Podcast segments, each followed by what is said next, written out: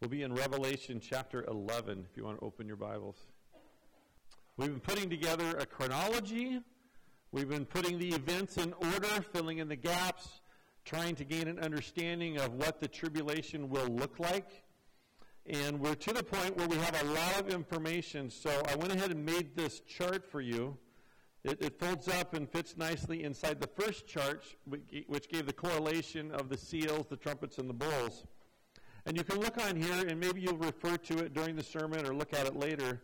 The, the bottom part, the red and the blue and the green, that's things we haven't talked about. Things, some will come today, some will come in the near future. But this is uh, kind of a timeline of the tribulation. So keep that handy. I'm not going to go through it much uh, publicly, but use it to help yourself gain some understanding. If you have questions, feel free to ask. We are in chapter 11 today. We're about halfway through the book, and we're at one of those pauses. A pause where we gain information, where we're actually today going to look back and we're going to we're going to see some of what has has happened while the things we've already studied took place. So we could call this chapter a look back. We could say that there's a pause, and this is by the way. What you didn't know, I'm going to tell you now. And so we're going to approach this. It's, it's going to take two weeks to get through uh, the first lesson in this chapter. So maybe today will be a little shorter because we're going to break it into two parts. I'm literally going to just stop halfway through, and, and then we'll pick it up next week. So don't miss next week. What I want to do today, I've actually put the scripture in your notes, but please have your Bible there too. You might want to mark something in your Bible, underline something. But uh, there's just a lot of things to talk about. And like I said, this is a look back. So we're not moving forward in the timeline. We're actually looking, looking back. We're filling in some gaps, learning about some things that weren't mentioned yet. And, and you can see that on the timeline I gave you. So Revelation 11, 1 and 2 it says, I was given a reed like a measuring rod and was told, Go and measure the temple of God and the altar with its worshippers, but exclude the outer court. Do not measure it because, it has been given to the Gentiles. They will trample on the holy city for 42 months. We'll stop there. Now, I don't know if anything caught your attention when I read that, but something is mentioned here in this passage that we haven't heard one single word about in the first 10 chapters, and that's the temple. Did anyone catch that? He said, Go and measure the temple. Now, is there a temple today? The answer is no. Has there been a temple for a while? No. The temple was destroyed in 70 AD. So, nearly 2,000 years, there has not been a temple in Israel. And in their world, for John, as he wrote this, and as the people who read it for the first time, it had been 25 years since they had a temple. So they have the reference of the temple, but they don't have a temple. They are not able to do sacrifices. They are not giving their offerings, and that will continue on. So, in some ways, it's the same now as it was then, but it's a much clearer reference to them. So, where did this temple come from? We should ask that question where did the temple come from? And, and, let's just answer that as we go through the notes. So, number one in your notes, what I know. And that's how I'm going to break it down today. We're getting into the weeds of Revelation. Uh, there is things I know because we're told, and then there's some things I think because they make sense, because they fit the context, because there's other clues in Scripture that lean that direction, but I can't be dogmatic about. So, I'm going to break it down now, at least today, into what I know and what I think. And if you know me, I'm not going to tell you anything I think unless I really think it. So it's just one step below I know. And I'll argue with you if you want. But if I get to heaven and God says, You were so wrong, I'm just going to go, Oh, man, I'm sorry. Because I know it could happen, right? So I'm going to tell you what I know, and then I'm going to tell you what I think. So, what I know, number one, there is a working temple. There is a working temple. It, it didn't say we're going to build a temple or we're going to start a temple. It says, go and measure the temple of God and the altar with its worshipers. So there are people worshiping in the temple during the tribulation. There are, there are people making sacrifices, bringing in the sheep, bringing in the goats, bringing in the rams. There are people uh, bringing offerings in. This is all taking place. So the temple is not only built, it's functioning as it did in the time of Christ or in the Old Testament. And so this is happening. This would be mind blowing today if we turned on the news or, or, or, opened YouTube and looked at the news and, and discovered the temple is being rebuilt. It would be mind blowing because right now, where the temple would be built is a giant dome that is a center of Arabic worship, Muslim worship. And so, for the temple to be built, that would have to come down.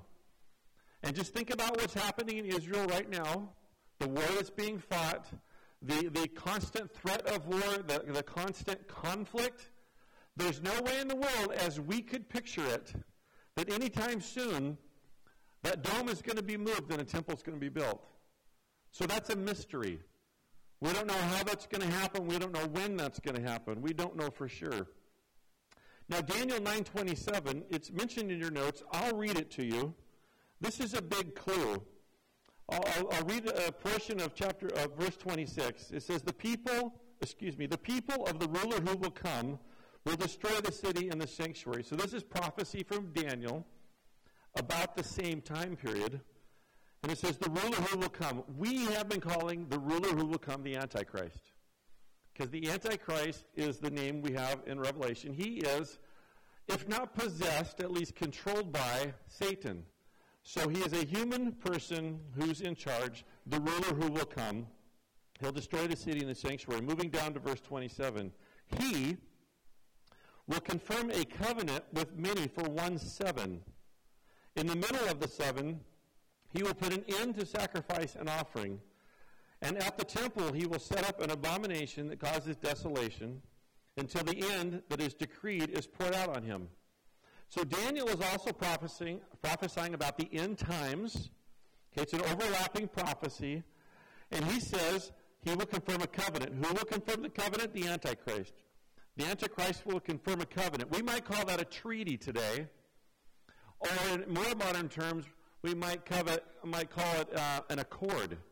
We have the Camp David Accord. We have the Abraham Accord that's recently been signed. We have fancier words. It's basically a treaty, an arrangement, an agreement that we're all going to hold ourselves to, a contract even if you want. He will confirm a covenant with many for one seven. I don't want to get into it. Just take my word. That's seven years. One seven is seven years. It's a, it's a common reference in Daniel. It means seven years. So there's going to be a seven year treaty, seven year agreement Okay? In the middle of the seven, which would be three and a half years in, not exactly three and a half. We can't calculate the day and say on Tuesday, this date, this is what's going to happen. But in that middle range, there's a three to five month middle range, which you would call halfway, somewhere in there.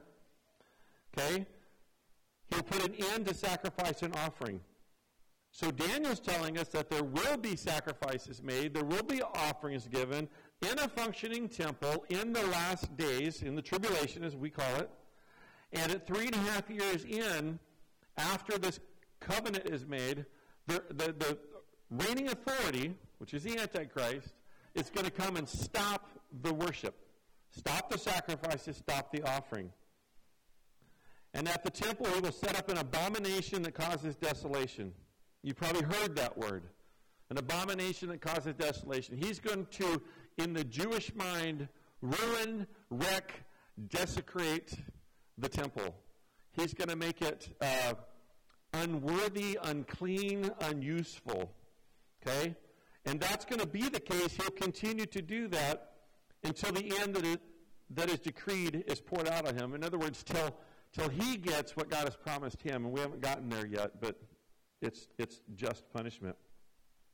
So Daniel 9:27 in your notes, the Jewish temple will be functional or operational until the three and a half year mark of the tribulation. Sometime in the third year of the tribulation, temple worship will be stopped by the Antichrist. Uh, he will, he will go in, he will take over, he will stop it. It won't be a suggestion, it won't be a request. He'll stop it. 1,290 days later, about three and a half years. You can write this on your notes. It's actually 3.5 four or five years later, okay, not quite three and a half, 3.45 years later, 1,290 days later, the abomination that causes desolation will occur. So there's going to be, worship will be stopped. It will be stopped for about three and a half years, almost three and a half years. Really, nothing will be happening, but it will be under the control of the Antichrist. And then the abomination that causes desolation will occur. What is the abomination that causes desolation? Well, we're going to read that in 2 Thessalonians 2, verse 4. Again, backing up one verse, verse 3 identifies the man of lawlessness or the man of sin. Same person, Antichrist. Okay? So verse 4 says, He, who we know as the Antichrist, will oppose and will exalt himself over everything that is called God or is worshipped, so that he sets himself up in God's temple, proclaiming himself to be God. So once again, we're talking about the end times, the tribulation. We have a temple that is functioning, and we have the Antichrist stepping in and setting himself up to be God. So he's been in control for almost three and a half years. At that 3.45 year mark, he's going to go in and he's going to do something to proclaim himself to be God. Why would the Antichrist do this? Because the Antichrist is either possessed by or controlled by Satan, and Satan has always wanted to be God. This is the last hurrah for him. This takes place right before the bowl judgments come. So we're hearing about it. We're hearing about some part that's been in the past, and we're hearing about some part that's in the future. So in your notes, the abomination is the Antichrist setting himself up in God's temple, proclaiming himself to be God. The ultimate blasphemy. You can see why they would think this is a bad idea, the Jewish people. So, number two of things I know, that's all number one. There's a working temple. That's what's going to take place in the temple. Number two, the Jewish temple will be rebuilt before or at the very beginning of the tribulation. We know this because these events happen in the tribulation. Now, there is a scenario where that, that coalition government takes over that we talked about. Immediately, they have to solve the problem of religious faction in the world, because now we are talking worldwide.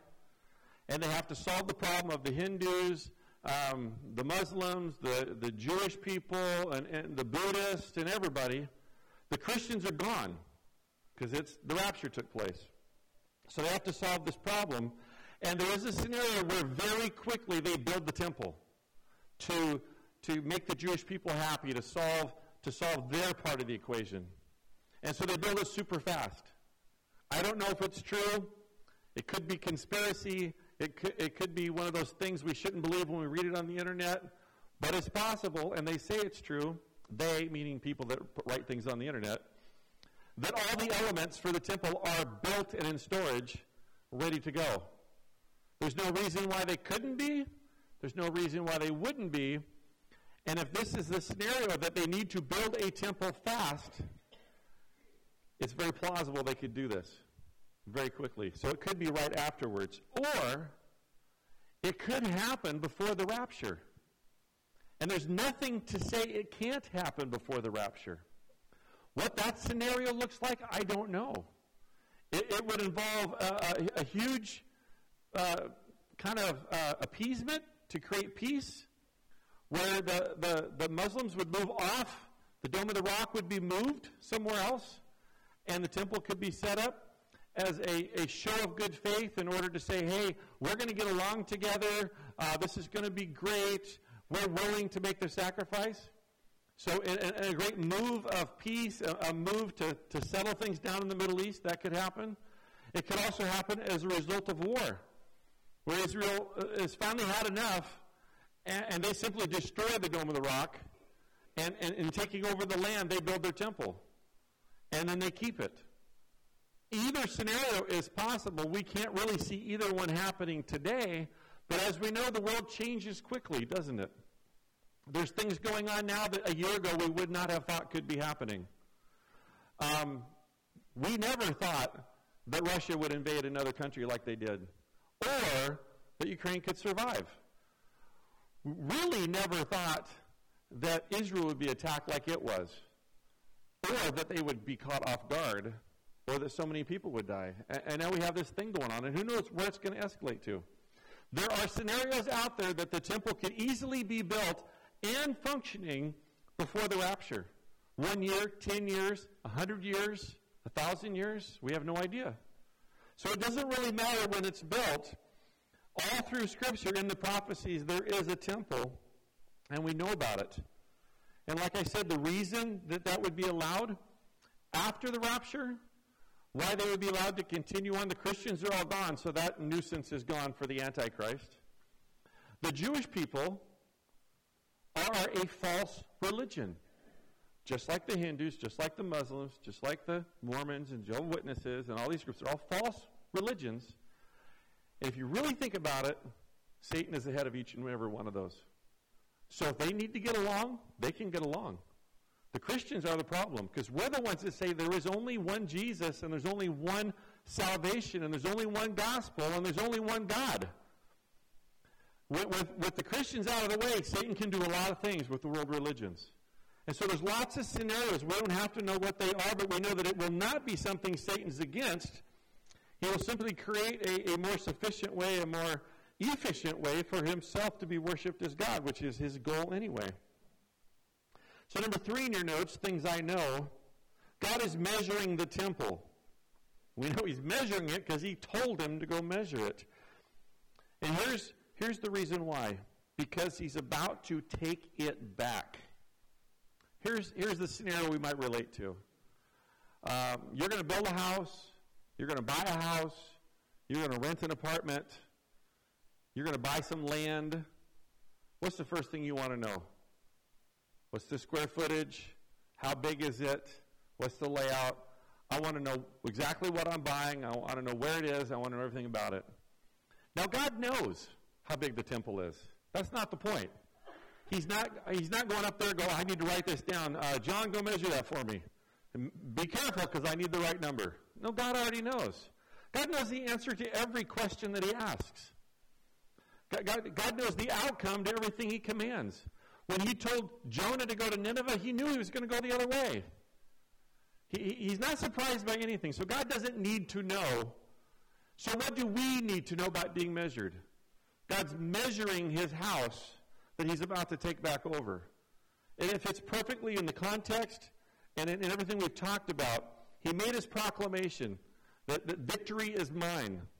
And now he's measuring his house that he's about to take back. And he's doing that while at the same time letting us know that the Antichrist has taken over his house.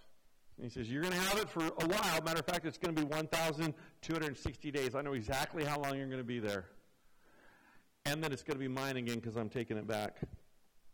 So he's going to take it back. We know that. Number four, we know the current residents of the temple, identified as they in the scripture, they are, uh, they will trample. Okay? We know who they are. The current residents of the temple, they will have it in their control for 42 months, which is exactly three and a half years. 42 months. Who is the they? Those who are serving the Antichrist. The Jewish people who are practicing a false religion, who, who are going along with the Antichrist, he says, you know what? No more sacrifices, no more offerings. Uh, that, that's done. Uh, I, am going to be in control of the temple. You guys just maintain it. And, and, anyone else who's a part of it, we don't know what he's going to do there necessarily. We don't know what it's going to be used for. But those people, they're going to get it for 42 months. So the second half of the tribulation they're going to be in possession of the temple. And God tells them, this is how long you get. So the current residents will be there. That's what we know from those two verses. Now, here's what I think. And I hope you think what I think because it'd make life a lot easier. Number one, the outer court, or the Gentile court, is excluded. Okay, do you remember that? He says, Go measure the temple of God and the altar where the, where the sacrifices were made with its worshippers but exclude the outer court. He doesn't want the outer court measured. So I believe the outer court is excluded because when God takes it back, there will be no outer court. The entire world will be the court of believing Gentiles. So when the temple was functioning, there was a place where Gentiles could not go. There was a Holy of Holies in the sacrificial area, and there was a place where only Jewish men could go. And then there was another area where unclean Jews and Gentiles and visitors could go, and that was the court of the Gentiles. That's the outer court. And God says, measure the temple and the altar and where the worship takes place, but don't measure the rest. I believe He's not measuring the rest because there's no need to, because that wall, if it's still there, will only be a symbol. The wall won't be there anymore. When it's all said and done, every living person on earth for at least a moment in time will be a believer, and the outer court of the temple will be the entire world. And I think that's something we're supposed to realize, and that's what I think. Number one, the entire world would be the court of the unbelieving. Number two, uh, this could have been two through eight or nine, but I chose to make a paragraph. So we'll read this, mention things as we go. Number two, what I think. This is putting the story together. From everything we've studied, putting it together. After the rapture, a worldwide coalition government was set up under the subtle and unnoticed control of the future Antichrist, seal number one. One aspect necessary for the success of this government is to remove religious tension. Think about it. We have more wars fought over religion than politics. Okay? Think about it. With the Christians gone at the rapture, all false religions will unite probably under a universalist banner. Universalism is the idea that we all serve the same God anyway. You worship your way, I'll worship my way. There's no reason to fight or argue. All paths lead to heaven. That's universalism. So they'll unite under a universalist banner, and at that point it will actually be true because the God they're serving is a false God. His name is Satan. And so they will be all together. So they will continuing on, function independently but without hostility. There's a false peace. There's a false peace. They're all getting along. There's no more religious issue because the Christians are gone. Part of this arrangement will be to allow the Jews to rebuild their temple and reinstate sacrifices. So I think the best scenario is that they rebuild the temple very quickly after the rapture. That's what I, I think will happen. I could be wrong on that for sure. Eventually, even false worship of the true God will be unacceptable to Satan. It will be unacceptable. So the Antichrist will stop the sacrifices at about three and a half years into the tribulation. Then, towards the very end, right before the bowls of wrath, that's our next leap, will, he will actually declare himself to be God. And when the Antichrist declares himself to be God, that is Satan declaring himself to be God through the person of the Antichrist. This has been Satan's goal since his fall. And thus commit the abomination of desolation. There may be other things involved. There may be some false sacrifices going on. There may be other things, but that's, that's the thing that, that ruins the temple and signals the very end. So now back to our text, Revelation 11, 3 and 4 says, and, and don't miss the small words, and. So the last thought and the next thought are connected. And I will appoint my two witnesses, and they will prophesy for 1,260 days, clothed in, clothed in sackcloth. That 1,260 days, 3.45 years, not quite 42 months. So the temple will be run by the Antichrist for 42 months. For nearly that time, but not quite, 1,260 days, these two witnesses will be there clothed in sackcloth. That's a symbol of mourning about what's happened and what will happen. Okay, verse 4. These are the two olive trees and the two lampstands, and they stand before the Lord of the earth. We'll stop there. So the end is important because we know these two things are happening together. They're actually happening simultaneously. The Antichrist takes over the temple, the two witnesses start to preach. The Antichrist is in the temple, the two witnesses are outside the temple, perhaps even walking around the temple or walking around the courtyard of the temple. They're, they're right there. It's really obvious these two people don't agree with what's going on inside, and it's really obvious that people inside don't want these two people there. We'll, we'll read more about that later. Okay, the and is important. The timing, 1,260 days. We'll see next week why that's so important. The sackcloth, their mourning. Okay, what we know. During that same time, God gives the world, I want to emphasize this again, this is worldwide stuff going on now. This isn't national news, this isn't news from abroad, this is worldwide, all happening at the same time. Okay, during that same time period, that God gives the world an unbelievable opportunity to hear the gospel, recognize God for who He is, and repent of their sins. Remember, the theme of Revelation is evangelism. He wants us to know that He's doing everything He can for people to get saved. Now He's going, and by the way, when the Jewish people thought it couldn't get any worse, and when it seemed like it was really bad, I also gave you two witnesses who preached the gospel for almost the entirety of that last three and a half years. And believe you me, they will make the news. Because they're going to try to kill them multiple times. That's part of the next week's text. They're going to try to kill them, but they can't kill them. They're going to do really strange things, like they can breathe fire out their mouths and just enough to kill somebody. And that's going to be on the news. And the news is going to be like, who are these people? What are they all about? We've got to get rid of them. And they're going to try to kill them, but they can't be killed. And all of a sudden they die. And, and you, we'll, we'll go tell the whole story, but things happen, and these people are on the news. So the message is going out. Plus, there are Christians living on the earth, and they will have YouTube pages, and they will have ways to communicate, and they will get the message out. They will preach, and that will be broadcast. So, all over the world, people are going to know about this. Okay, we know that. Number two, their witness is to the whole world, but primarily directed to the Jewish people. Primarily directed to the Jewish people, which makes sense because the Jews are God's chosen people. We know that because the titles in verse 4, the two olive trees and the two lampstands, those are quotes, those are titles from Zechariah 4. And I'm not going to read you that. You can look it up. But the title of that chapter is The Gold Lampstand and the Two Olive Trees. And so Zechariah is recording prophecy, and he's talking about a message going to Israel and the messenger giving the message and, and saying, You need to listen. Israel, repent or you're going to be judged. That's the message.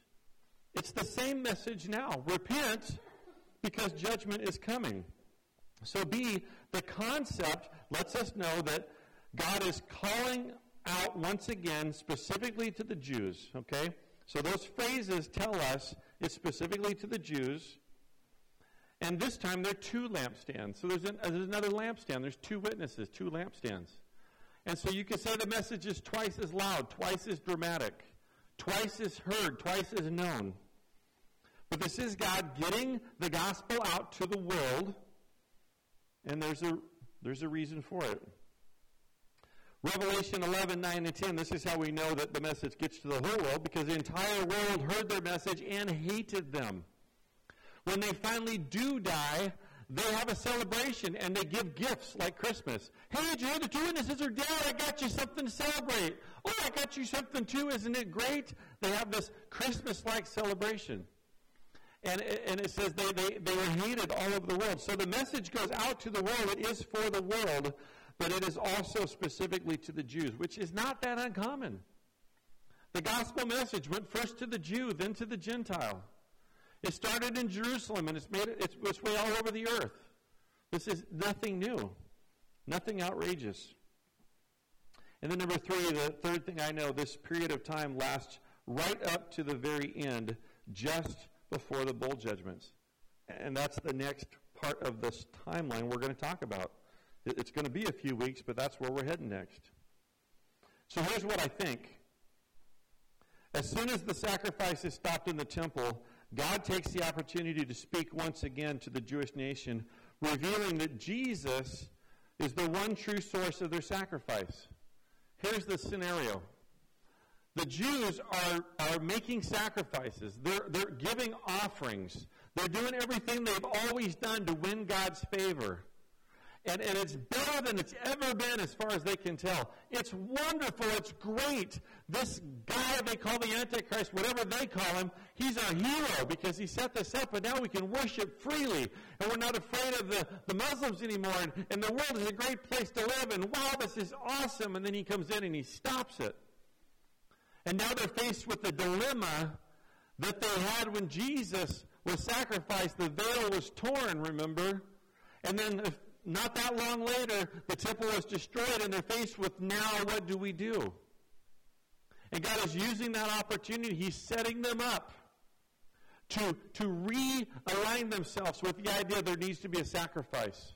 To realign themselves with the idea that an atoning sacrifice has to be made. I'm not good with God unless a sacrifice is given for my sins. And then these two witnesses are going to stand outside and they're going to say something like, You need a sacrifice? It's already been given.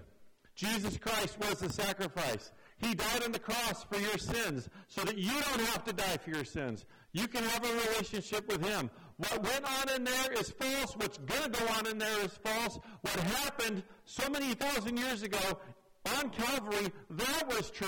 Give your heart to Christ. And they're going to proclaim this for nearly three and a half years. And it's going to be on the news and it's going to be on all the media. So God is saying, uh, this is an opportunity. I'm going to create this opportunity to get the, get the uh, attention of the people I chose to represent me, the Jewish people. He wants as many of them to be saved as possible, as well as the rest of us. Number two, what I think, using mass media, I think this is the key here. Using mass media, God gives the entire world the opportunity to see God's power, hear of God's grace, and choose to follow Him. He gives everybody a chance to see this. Nobody has to miss it. And then, number three, one message we are supposed to glean from this is that man is without excuse. Man is without excuse. It says it in Romans, it says it in other places. Man is without excuse.